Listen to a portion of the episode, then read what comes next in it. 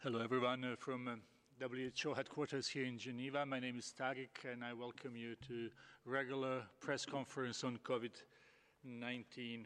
Today we have uh, Dr. Tedros, WHO Director General. We also have uh, Dr. Maria Van Kerkhove and Dr. Mike Ryan. For journalists who are following us on Zoom, uh, we remind you that uh, there is a simultaneous interpretation available. And as of today, uh, we are proud to announce that we also have Portuguese, in addition to six uh, UN languages, and that's uh, Russian, English, French, Spanish, Arabic, and Chinese. So uh, if you're on Zoom, please look for interpretation and switch to channel you want, and you are welcome to uh, ask question in the, one of those languages if it's more suitable for you. Also, for the first time today, we have captioning uh, of, uh, of the press briefing. That's not on Zoom, that's on a social media platform. So, for people who have hearing impairment uh, or uh, otherwise would like to have a captioning, this is now uh, available. I will give the floor to Dr. Tedros for his opening remarks before we go to questions.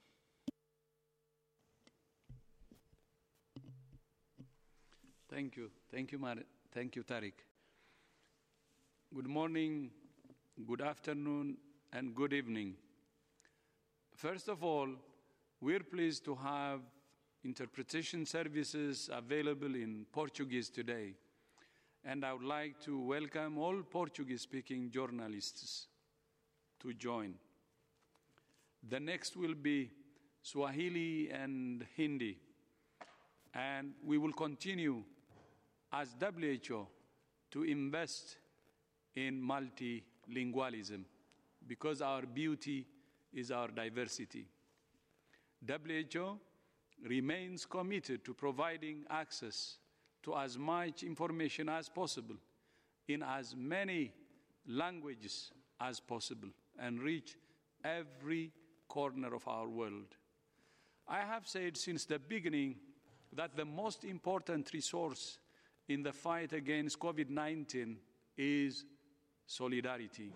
Solidarity, solidarity, solidarity. The launch of the Access to COVID 19 Tools Accelerator on Friday was a powerful demonstration of that solidarity. WHO is deeply grateful to the many world leaders and partners who have come together to ensure no one misses out on life saving vaccines, diagnostics, or therapeutics. We look forward to more countries and stakeholders supporting this global collaboration, this global movement. This initiative is a vital investment in the response, both for the short term and the long term. Diagnostics are helping us now to find cases and ensure people are isolated and get the right care. And we're hopeful that the Solidarity trial will shortly help us to understand which therapeutics are the most safe and effective for treating patients. But ultimately, we will need a vaccine to control this virus the success in developing effective drugs and vaccines for Ebola reminds us of the enormous value of these tools and the enormous power of nationals and international collaboration to develop them. WHO played a key role in the development of the Ebola vaccine, and we're doing the same for COVID 19 developing a COVID 19 vaccine has been accelerated because of previous work WHO and partners have done over several years on vaccines for other coronavirus, including SARS and MERS. Although COVID 19 is taking a heavy toll, WHO is deeply concerned about the impact the pandemic will have on other health services, especially for children. Children may be at relatively low risk from severe disease and death from COVID 19, but can be at high risk from other diseases that can be prevented with vaccines. This week is World Immunization Week. Immunization is one of the greatest success stories in the history of global health. More than 20 diseases can be prevented with vaccines.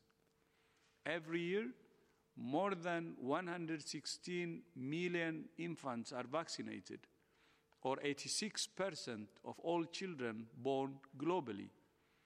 But there are still more than 13 million children around the world who miss out on vaccination. We know that the number will increase because of COVID 19.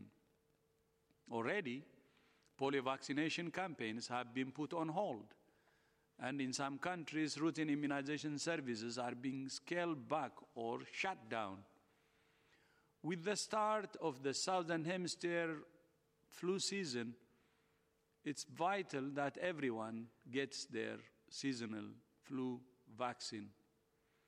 Even when services are operating, some parents and caregivers are avoiding taking their children to be vaccinated because of concerns about COVID 19.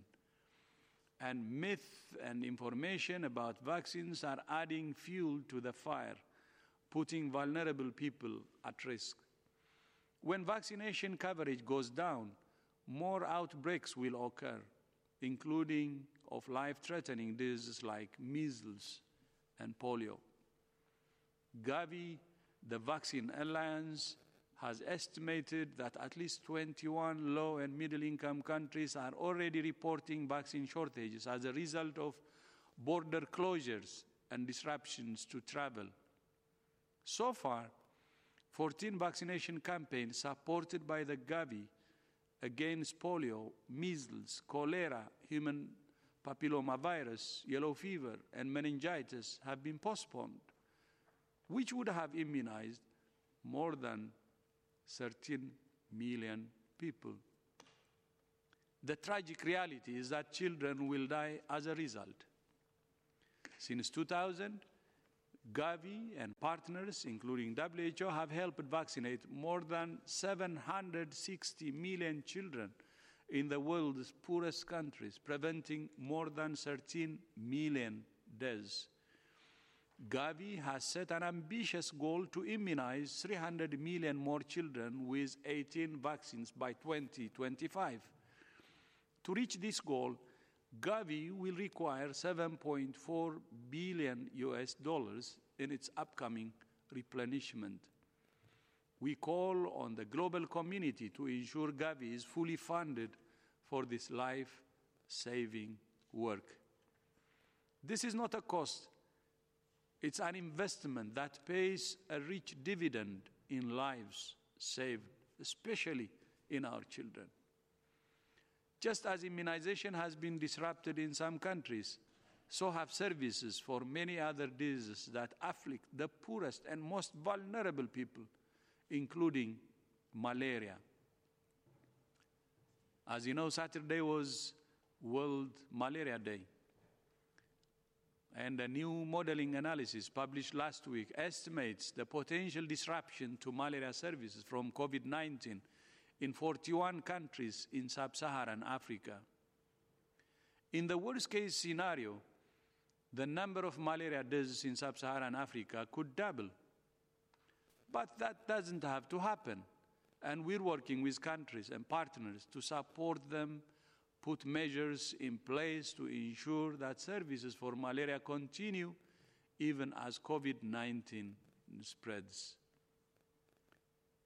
As lockdowns in Europe is with declining numbers of new cases, we continue to urge countries to find, isolate, test, and treat all cases and trace every contact to ensure these declining trends continue. But the pandemic is far from over. I repeat, the pandemic is far from over. WHO continues to be concerned about the increasing trends in Africa, Eastern Europe, Latin America, and some Asian countries. As in all regions, cases and deaths are underreported in many countries in these regions because of low testing capacity. We're continuing to support these countries with technical assistance through our regional and country offices and with supplies through solidarity flights. In the past week, we have delivered supplies to more than 40 countries in Africa, and more are planned. Globally, WHO has shipped millions of items of personal protective equipment to 105 countries and lab supplies to more than 127 countries. And we will ship many millions more in the weeks ahead, and we're preparing aggressively. Later this week, WHO will launch its second strategic preparedness and response plan with an estimate of the resources needed for the next stage of the global response. I would like to thank the People's Republic of China, Portugal, and Vietnam for their recent contributions to WHO strategic preparedness and response plan. We're also grateful to the more than 280,000 individuals, corporations, and foundations who have contributed to the Solidarity Response Fund, which has now generated more than 200 million US dollars. And I thank Flu Lab especially for its contribution of 10 million US dollars. We have a long road ahead of us and a lot of work to do. WHO is committed to doing everything we can to support all countries. But political leadership is also essential, including the vital role of parliaments. As a former parliamentarian, I fully recognize the big role that parliamentarians can, can play. Tomorrow, I'll be participating in a webinar for parliamentarians hosted by WHO, the Interparliamentary Union, and the United Nations Office for Disaster Risk Reduction to discuss the role parliaments can play to reduce risks, strengthen emergency preparedness, and increase resilience. I continue to call for the world to come together in solidarity and national unity to confront this pandemic, but also to prevent the next one and to build a healthier, safer, fairer world for everyone, everywhere. But I repeat, national unity is the foundation for global solidarity. Solidarity, solidarity, solidarity. That's what we will say every single day. This virus will not be defeated if we're not united. If we're not united, the virus will exploit the cracks between us and continue to create havoc. Lives will be lost, and even every single life is very precious. We can only defeat this virus through unity at the national level and through solidarity, genuine solidarity at the global level. I thank you. Thank you very much, uh, Dr. Tedros, for these opening remarks. Uh, we are joined also by Dr. Soumya Swaminathan, WHO Chief Scientist, who may also uh, answer some of the questions. I will remind journalists uh, online that uh, if you're on Zoom, you have an option of simultaneous interpretation in six UN languages and Portuguese. So welcome to ask question uh, in your language. Please be short and one question per journalist so we try to get as many as possible today. I would like also to thank all the interpreters who are here with us and uh, making sure that uh, our message goes out, in different languages. Uh, so if, uh, if we may start, uh, let's start uh, with Jamil Chade, covering Brazilian media, and he is Geneva-based correspondent. Jamil, please.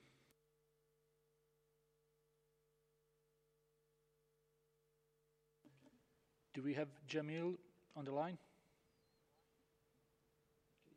Yes, I'm here. Yes, please go ahead, Jamil. Yes, Dr. Tedros, I'm going to ask in Portuguese, hi, before, but I'm going to ask in Portuguese so we can inaugurate the uh, service. Um, please go ahead. Portanto, minha pergunta é a seguinte, Dr. Tedros. É, como o senhor citou, existe um, um, fenômeno, um fenômeno da subnotificação. E, ao mesmo tempo, é, o afrouxamento é, da, dos, da, das quarentenas estão baseados nesses números. Portanto, será que não existe um perigo de haver um erro real é, para o afrouxamento do, dos confinamentos, das restrições, com base justamente em números que não são reais? Além disso, o presidente Bolsonaro disse que não tinha por que seguir as orientações da OMS porque o senhor não é médico. Qual é a resposta que o senhor daria? Muito obrigado.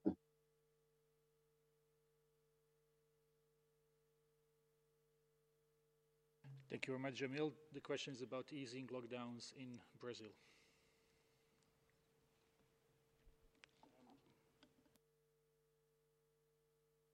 Sorry, excuse me. Um, I can't speak to the uh, specific uh, situation in Brazil. I know that over the last week there's been um, an overall increase in reported cases, but uh, I think about 50 60% increase in reported cases. But that situation may reflect different epidemiology in, in, in different states. Uh, Brazil is a, is a very, very large country. Uh, I think uh, we need to look at tra- trajectory, at the direction of travel of the epicurve. Uh, because uh, the amount of testing is varying. Some countries, for example, brought on extra testing in the last number of weeks, and their cases have gone up uh, temporarily, and now their cases are starting to drop. That's absolutely true. Uh, if countries reduce the intensity of testing, then clearly the number of cases will go down. So, in the, when, when there's stable amount of testing, or an increased amount of testing, and the number of confirmed cases go down, I think you can be sure that that trajectory is downwards. And we would like to see that as a sustained downward trajectory of cases.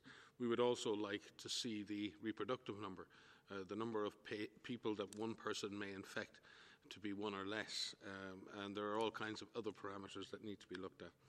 Each country has to look at its own context. I think we've said that a number of times. Each country has to balance lives against livelihoods. But at the same time, in doing that, be ensured, uh, be assured that in making that calculation, that if the calculation is made and then the, restrictions are eased too early, you may be back in a situation where lockdowns have to be reimposed, and that again has a an increased impact and potentially an even greater impact on livelihoods. So I think they're the real difficult decisions that all governments are faced with right now. Uh, and there are no easy answers. And I think we have to recognise that. Each government is dealing with a very different context of epidemiology, um, of um, expectations of communities, of, uh, of the epidemiologic context. Um, what we want to see is countries taking a step by step, data driven approach that allows a country to move steadily uh, towards um, a new normal, towards a, a, new way of living that allows lives and livelihoods to return. But at the same time, not doing it so quickly that there's a rebound in cases which results in further lockdowns, which may be even more damaging to those lives and livelihoods that governments are trying to protect. I, if I might supplement what um, what Mike has said, so as as he articulated, the the lifting of any of these public health and social measures is is not based on one factor alone. Of course, it, it cannot only be based on the numbers of cases and deaths reported. And I, I think it's worth saying that at this point in the pandemic, I think all countries are struggling right now to identify cases and all countries are, are struggling to report the deaths associated with COVID 19. And that is to be expected um, because it is very challenging to identify all of them as you are dealing with a pandemic, um, as you are dealing with intense transmission in many countries. But in addition to the, the transmission that may be happening in the country and the numbers of cases and, and deaths that are identified, there's a number of other factors that must be considered, um, which include the ability of the country to identify the virus. So, whether it's a workforce of contact tracers to help find the virus, um, whether it's the workforce um, in your healthcare facilities, in your frontline facilities, to be able to deal with patients. Um, looking at the numbers of beds available in hospitals for mild patients, for severe patients. What does that look like in terms of your ability to handle um, an increased burden if case numbers um, increase again? Um, making sure that if workplaces are open, if schools are opened, that those places are ready, ready to receive students again, ready to receive people back at work, where you can still manage physical distancing, where you can still manage um, the ability to, to keep people physically separated but let them work. Um, and it, and it, all, it requires having the entire population engaged and informed to understand that this needs to happen in a slow, measured, and controlled way. Um, and as the DG has said and has said repeatedly, this, this will take some time, um, and, and this is nowhere near over. And we need everyone to be mentally prepared um, that we, we have some more to go. And that may require being more patient and, and, and having to deal with some of these measures um, that are, are difficult to deal with. So it isn't just case numbers and deaths alone, it's a combination of factors that need to be looked at so that a risk based approach is taken to lift some of these measures. Yeah, thank you. So I'd like to say a few words um, on countries following WHO's advice. We can only give advice to countries, but one thing should be clear we don't have any mandate to force countries to implement what we advise them. It's up to the countries to take our advice or reject it. But we give our advice based on the best science and evidence. Maybe one example is, as you remember, on January 30,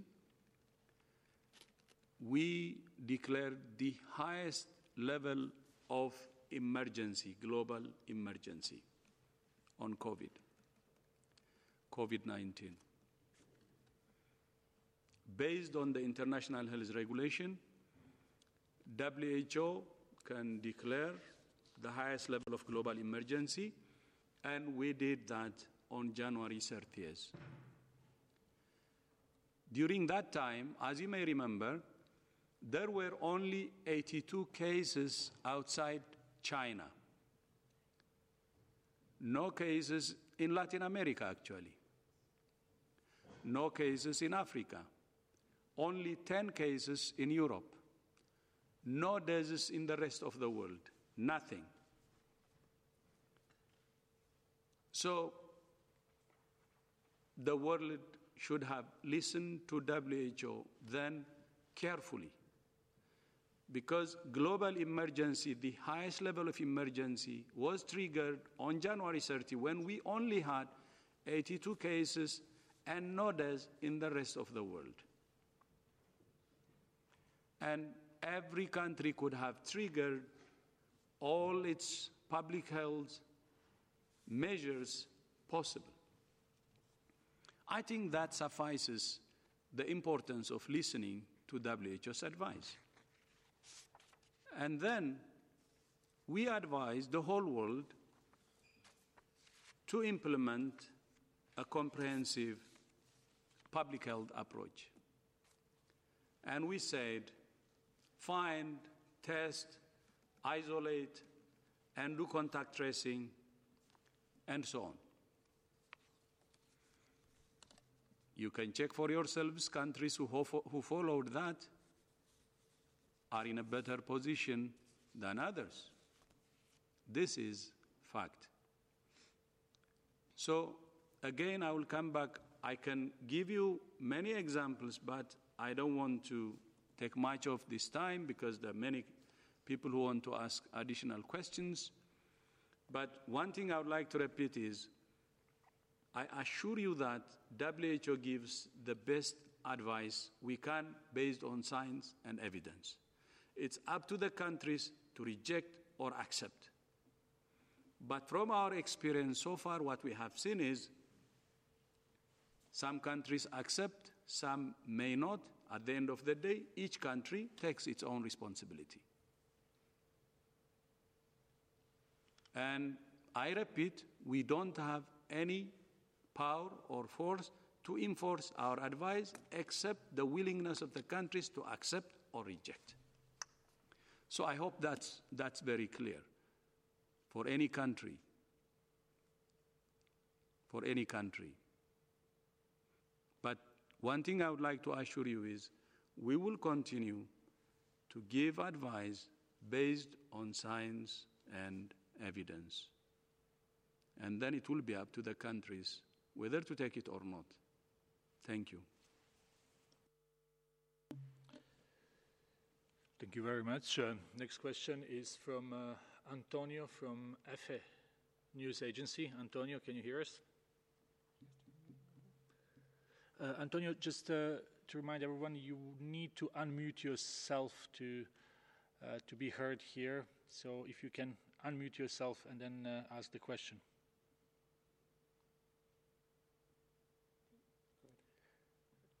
Gracias, Tarik. Eh, mi pregunta es eh, sobre eh, la iniciativa ACT Accelerator que la semana pasada lanzó la OMS, en la que participaron numerosos líderes mundiales, aunque fue destacada la ausencia de líderes de gobiernos como Estados Unidos o China, que son precisamente eh, dos de los países donde parece más avanzada la investigación de vacunas y tratamientos contra la COVID-19. Entonces, mi pregunta es si la OMS teme que estos dos países en el futuro no compartan los avances que, que pueda haber eh, en este sentido y que, y que China y Estados Unidos se distancien un poco de la OMS. Muchas gracias. Thank you very much, Antonio. The question is about a, a vaccine initiative and mm -hmm. absence of, of, some countries. Yes, no, thank you. Um, the absence of some countries, we haven't invited all countries. Uh, we have invited countries who have some regional uh, leadership. For instance, we have invited Saudi Arabia because it's the G20 presidency. And we have invited um, Germany because it's going to uh, take over in June the leadership of the EU uh, Council. And we have invited um, Malaysia because it's the chair of ASEAN. We have invited South Africa because it's the current chair of the African Union, and on and on. Of course, there are some exceptions like France and um, um, um, France and UK. It's because they were in the initial negotiation, and this were the countries who have started the discussion at its infancy and also the leadership they have given until the launching of the, um, the um, launching of the initiative. But if you take uh, the countries I have just uh, mentioned, uh, they were uh, invited based on their role in their respective uh, regions because we cannot bring all, all countries. So China didn't participate or others because of uh, the same, the same uh, reason. Thank you.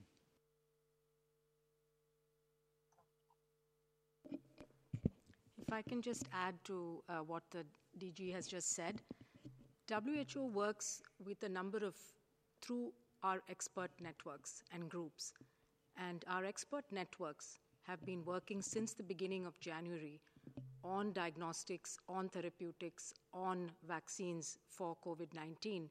And these expert, experts come from all over the world. We have almost a thousand experts today coming from all of these countries um, that are working on things like animal models, standardization of assays, what are the ideal characteristics for a new vaccine, the design of clinical trials for both drugs and vaccines. And as you know, the Solidarity trial is now in almost enrolling in 11 countries, but we have over 100 countries actually that have expressed an interest or are in some process of joining. And this shows that this is really a global trial. We have 1,600 patients already enrolled, and, and we hope to now recruit patients in many countries very, very rapidly. As new vaccine candidates are developed, we hope that the same global collaboration will continue in the development, in the testing, and most importantly, in the access to these vaccines. Doesn't matter where in the world it's developed. There are over 100 candidates currently, which are at some stages of preclinical development. Seven candidates have gone into human testing We hope that of these 100, at least a few will prove to be safe and efficacious against COVID. And it's in the interest of all countries to collaborate today because we don't know which vaccine is going to be successful. And we, we have to ensure that people everywhere, in all countries, have access to the vaccine. Thank you. Thank you very much, Dr. Tedros and Dr. Swaminathan. Uh, we will go to the next question, and again, I will ask uh, when I call a journalist to unmute themselves. So it's uh, Dawn Kopecki from NBC. Dawn, can you hear us? Yes, thank you. Can you hear me? Yes, please go ahead. Thank you for taking my question. Dr. Tedros, a few weeks ago, you had said that America was doing a great job in fighting the coronavirus. On Thursday, President Trump said that um, he asked whether or not uh, injecting disinfectants into the body would help kill it. Um, there are states that are reopening government, uh, reopening services, um, even though there's no contact tracing in virtually any state in the United States, and we're about to hit a million cases. Can you tell me if you still think the United States is doing a great job? And if so, what is it that the US is doing well? And what is it that we're not doing so well? Thank you very much for this question. um, thank you. Uh, I think the, the United States is, is dealing, as it has been for a while, with a, what is a complex situation. This is a, a very large country uh, with 50 states each one with different uh, populations, with different levels of urbanization, and, and the epidemic at different levels of development and evolution in each of those. Um, I believe the, the, the federal government and, and, the system of governors uh, are working together to, to, to, to, to move America and its people uh, through this very difficult uh, situation with, uh, with public health uh, and other scientific leaders uh, adding and, and, and, inputting their advice into the system. And as such, as the DG just said, uh, WHO advises our member states on what we believe to be uh, rational policies, but uh, governments themselves, and especially in the United States with its uh, superb public health, health, science, and policy infrastructure, is well positioned to, to manage its, its own transition from the uh, public health and social measures and has to balance, as I've said before, the, the, the health issues associated with COVID and the life, lives and livelihood issues. Um, we, what we, uh, what we, we can say is that uh, it's, it's important. I think there is a, a, national plan. I think it has been very clearly laid out, a phased plan for a stepwise uh, reduction in public health and social measures. Uh, that plan is driven by certain parameters of data, like I mentioned before, downward trajectory of cases, the availability of capacity in the health system, and many others, as Maria said. It's a multifaceted uh, decision making um, process, and, and that, uh, that framework exists. And uh, obviously, if that framework is being advised by top scientists at a federal level, um, then obviously it is a discussion with the state system as how best to introduce that. But we believe that the overarching federal plan seems to be very much based on, on science and, and to the extent possible, and with all of the, the adaptations that are needed as, as, we move forward, we hope that uh, the US government and its people can, can move through that plan, work through day to day how to do that, and will find a successful solution that reduces uh, the impact on people's lives and also on their livelihoods.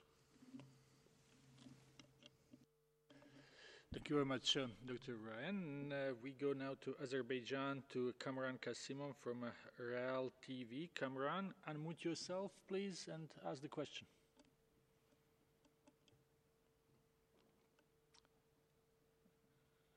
Do we have? Can you hear me? Yes. Can you hear me? Yes, please. Go okay. Ahead. Greetings from Azerbaijan, from Real TV. Thank you, Mr. Tarik. Uh, exactly, Azerbaijan following advices of WHO and uh, some of the special quarantine regime res uh, restrictions have been lifted since the 27th of April in Azerbaijan uh, today, uh, I mean, and some of places, uh, photo studios, and another shopping, mini shoppings now open, but big malls and another places, I mean cinemas, theaters, schools, exactly, not open this time. Please, uh, many experts say about the second wave of coronavirus in Azerbaijan.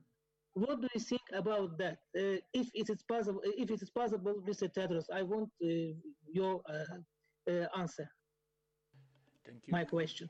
Thank you, Cameron. I think it has been touched upon, but um, Yeah, Dr. Ryan will back, uh, answer. I, I know that the, uh, the epidemiologic situation in Azerbaijan is uh, reasonably s- uh, is stable. I think you have 1,600 or so uh, cases and uh, uh, I think 21 deaths reported at this point, and, and the increase from last week is about uh, 18%. So the, the epidemiologic situation, at least from where we sit, is, is, is, is stable. Uh, and as governments around the world in a stable situation are looking to see how they can open up, um, there is always the risk of, as we move away from these um, public health and social measures, and remember, uh, as, the D, as, as the Director General said, these measures you know, had to be put in place in order to suppress what was a very, very rapidly developing and deteriorating situation in many countries. And uh, it's to the credit of governments and their peoples that they've managed to successfully suppress uh, the worst parts of the, the pandemic in their countries. The, the challenge now is how to unlock, how to have an exit strategy that doesn't result in the disease bouncing back. And that bounce back can happen in another wave, um, and that wave can happen now, or it can happen in a month, or it can happen in two months. We don't know what's going to happen in two, three, four, or five months when we, uh, when we may see a, a re-emergence of the disease. We don't know what's going to happen. But what we do know is that if countries release that, those measures, if you release the pressure, and in a sense, the, the public health and social measures, the lockdowns, have created huge pressure on the virus. They're preventing the virus finding new victims. And in doing that, you're putting that pressure on the virus's capacity to survive. Um, and I think it's fairly logical that if you lift that pressure too quickly, the virus can jump back. Uh, and we don't know how quickly, and we don't know for sure which are the measures that will result in a successful exit strategy. We do know, for example, and I think everyone agrees, that large scale mass gatherings are not a good thing. But what all governments are really uh, um, grappling with now is well, can we open the schools or part of our school system at the moment? Can we open part of our economy, essential workers, construction, transport systems? Uh, and each country is having to look at the potential positive impact on the economy of doing certain opening, but also the potential negative impact in the disease bouncing back. And that, to an extent, de- de- is determined by the context. What is the urban population versus the rural population? Um, what is, are there, where are the high vulnerable, vulnerable populations within uh, a given uh, society? So we can't prescribe from Geneva or from WHO exactly what each country can do. What we need to see countries doing is taking a measured, stepwise, stepwise approach based on the data and replacing the public health and social measures. And I would like to emphasise this.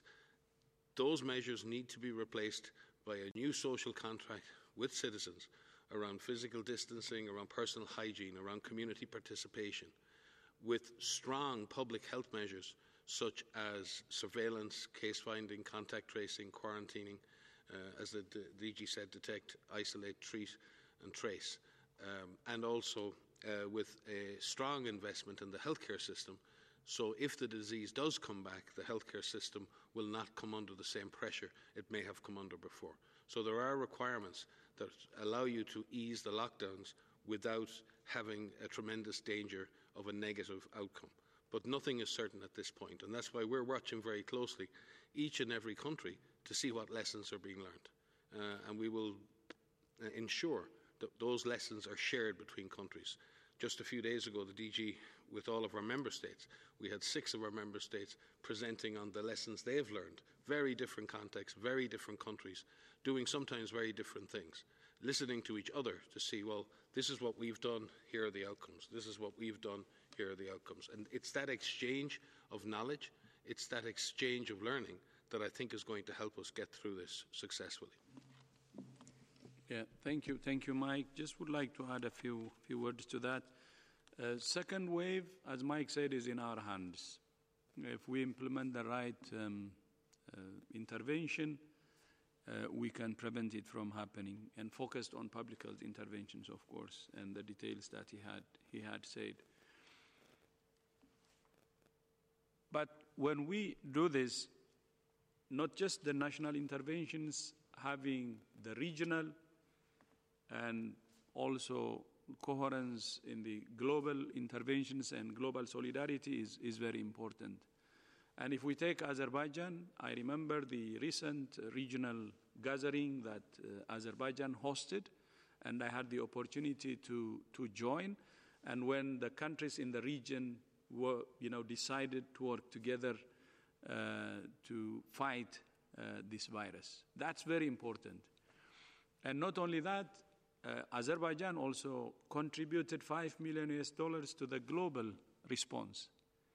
So I see strong commitment starting from the president, the national response, and the president also working with neighboring countries to have the regional response, um, uh, united regional response, and then contributing to the global response, even uh, financially and, and through other, other means.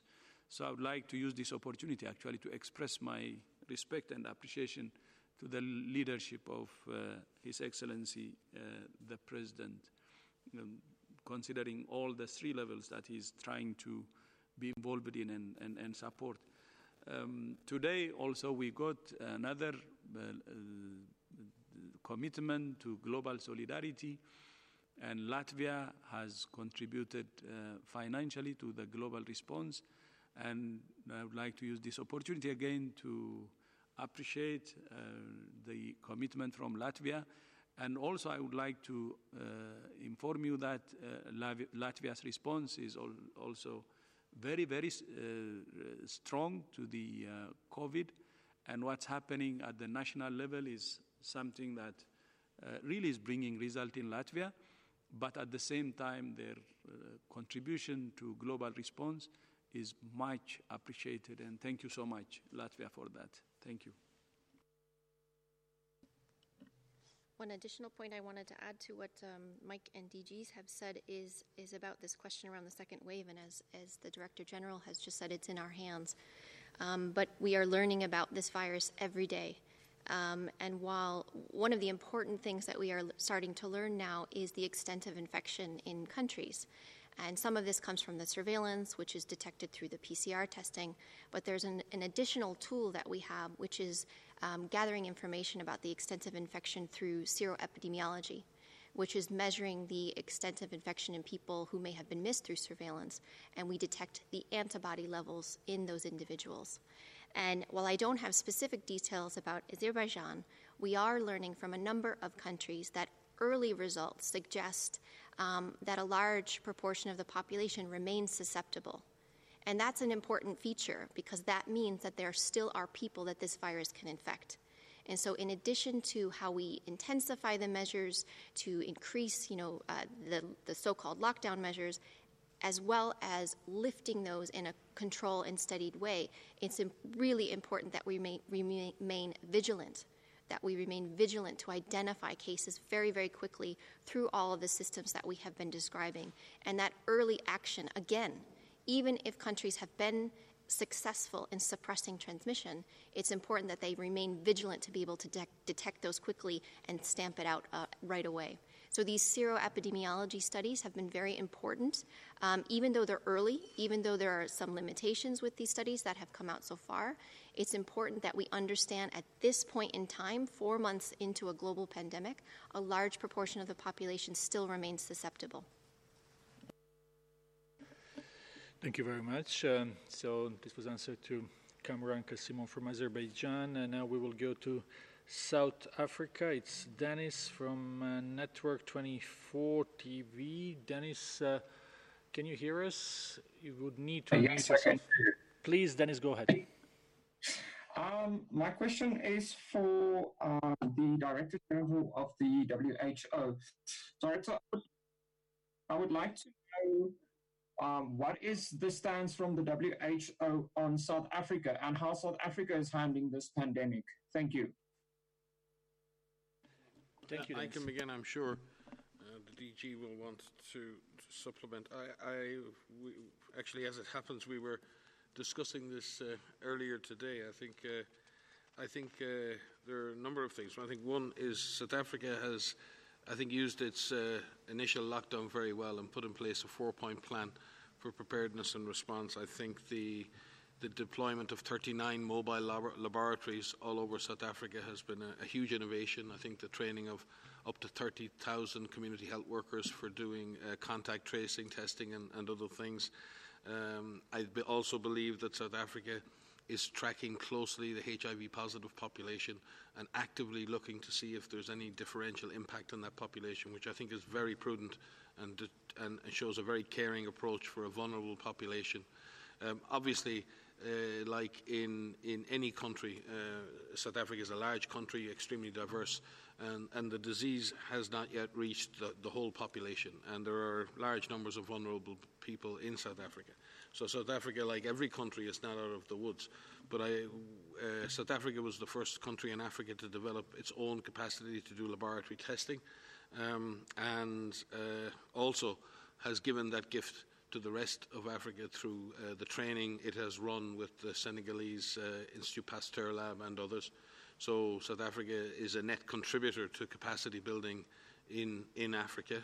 Uh, and also uh, because South Africa is entering or will enter into the influenza season fairly soon with countries like Argentina, like Chile, like Australia, it's really important that we support countries in the southern hemisphere who do experience uh, uh, yearly influenza cycles to ensure that they have the capacity to both manage and monitor both influenza and COVID 19 at the same time. Because I believe the lessons that are learned uh, in the experience those countries will have with potentially both diseases circulating, circulating at the same time will not only benefit their countries, but will greatly benefit countries in the Northern Hemisphere who may face the same situation in six months' time. So we have a, a huge benefit to gain from investing in the capacities, the scientific, epidemiologic, and other capacities in South Africa, which are, um, have been demonstrated already to be very strong.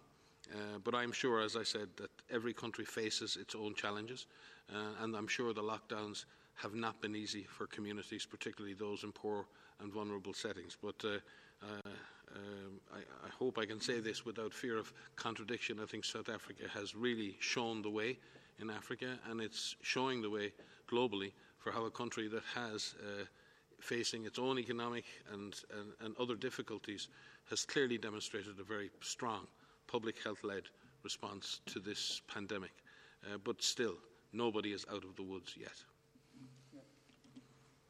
Thank you. Um, I have been following as, uh, up developments in um, South Africa, and one thing that uh, we need to underline is its community, uh, uh, you know, based approach, and the deployment of community health workers. That's one, and the other is, um, you know, on the risk-adjusted strategy on COVID-19. Um, I got the information that um, there are now like 69,600 emails received from citizens, their comments, their inputs.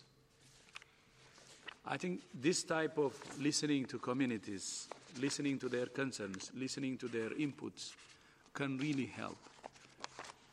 To defeat COVID 19, the solution is making it everybody's business. And that's why, as WHO, we have always been saying, please break the barrier across party lines. Come together, whether you're in the left, right, or in the middle. This is about saving the lives of your people. So just unite as one. No party lines should really divide you. And listen to your communities. Listen to the citizens. Get their input, inputs on how to fight this outbreak or this pandemic. That's the solution. And truly, this kind of consultation with the community that South Africa is doing is very, very important. So please continue doing that, listening to your people, getting inputs from them, understanding their concerns, and all political leaders joining hands, working together to defeat this virus. So it's not an easy thing. I'm not saying it will be easy for South Africa, but the community based approach, listening to the community and getting input from the community, will really help. Whether it's getting emails like the 69,000 emails or other ways of inputting, getting their advice from the communities is very important. Our communities know the problems, know the root causes of the problems. They also know the solutions. Let's listen to our citizens. Let's listen to our people. Let's make this fight truly community based. Thank you very much. Uh, next question is uh, from Ankit uh, Kumar from India Today. Ankit, uh, can you hear us? Yes, I can hear you. Good evening. Uh, my name is Ankit Kumar.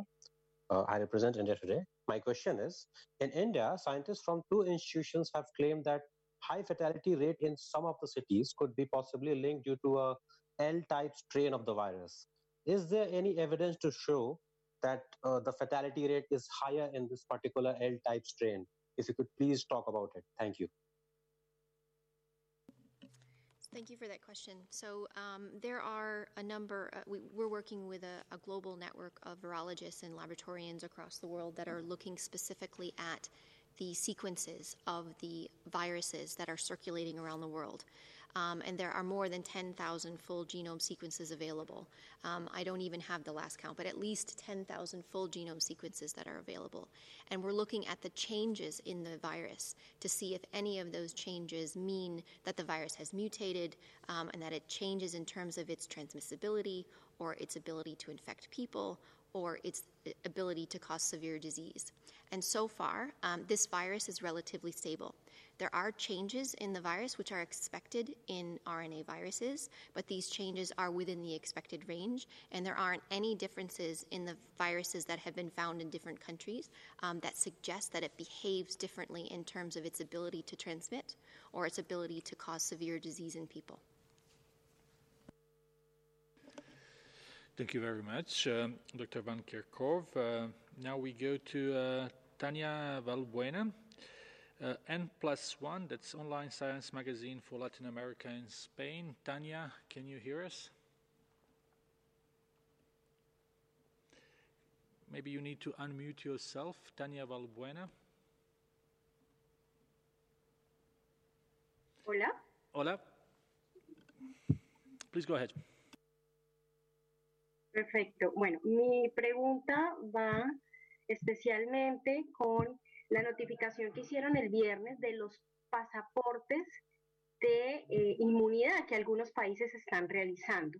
¿Qué evidencias científicas aún se necesitan para corroborar si esta información eh, es pertinente en este momento de la epidemia y qué otras acciones deben hacer estos países para reactivar sus actividades? Thank you very much, Tanya. The question is about immunity passports.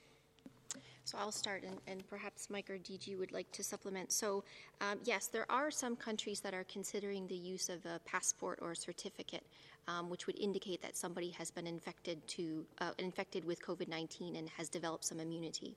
And so, what we're doing is we're working with with labs to understand how these serologic assays are being used in individuals and what an antibody response, which is what those tests measures, means in terms of immunity and in terms of protection. Um, and so uh, there are a number of studies that are underway to look at the tests themselves to see if they actually do what they say they do. Um, and what we're finding is that individuals who develop an antibody response um, is developed about a week or two after infection. And we're trying to better understand what that antibody response means. Um, right now, there are no studies that evaluate the antibody response as it relates to immunity. So we can't say that an antibody response means that someone is immune. Having said that, there are a number of studies underway, and we and we expect this. This is a very active area of research. Um, we expect people that are infected with COVID 19 to develop a response that has some level of protection What we don't know right now is how strong that protection is, and if that's seen in everybody that is infected, and for how long that lasts. And so, right now, at the present time, four months into this pandemic, we're not able to say that an antibody response means someone is immune. Saying uh, that there's no evidence in this area doesn't mean that there's no immunity, it just means that these studies haven't been done yet. And so we're working with, with scientists all over the world, with our partners, to really understand what this means for people who have mild disease, for people who have severe disease, and what the antibody response means in terms of protection. Um, yes, and if I could just add to that, I mean, the, the serologic tests or the tests test the, the blood test that test whether you've had the infection, um, to a greater or lesser extent of accuracy, can say you've had this infection. It's a very different question to say, are you protected from another infection? So one tells you, yes, you've had the infection. The scientific question is, to what extent does having had that infection offer you protection against another infection? Uh, and that is the question that still needs to be addressed. Um, empirically, we assume some level of protection from having had an infection. If you are a, a healthy individual that fully clears the virus from your system, you recover, you develop antibodies. In most cases, you would expect those antibodies to provide you with protection for a period of time.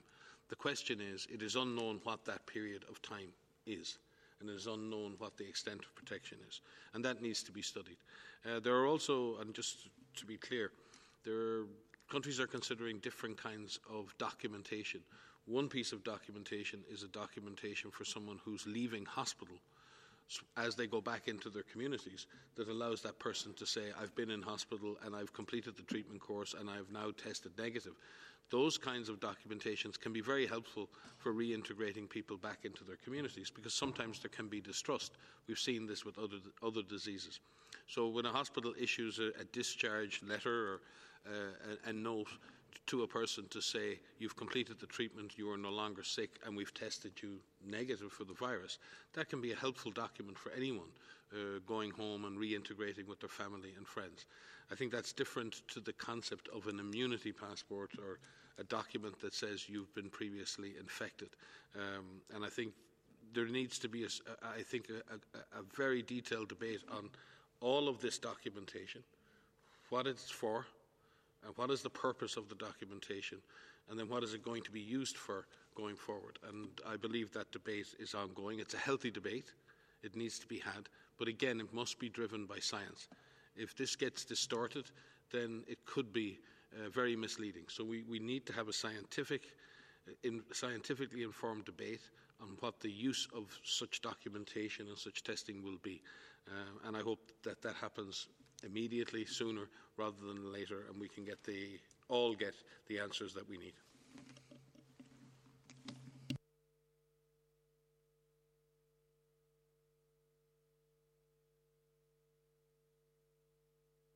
Uh, thank you very much, uh, Dr. Ryan.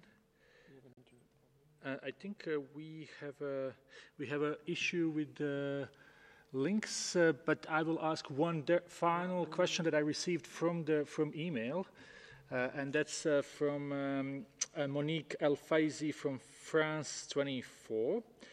and then the question is about the importance of global solidarity in developing vaccine and the possibility and possible impact of the U.S. Uh, acting alone. I think uh, we already touched upon the question, but maybe Dr. Swaminathan wants to add about the importance of uh, global solidarity in developing vaccine. Uh, if the question has been answered and we have technical issues, then we will conclude this press briefing.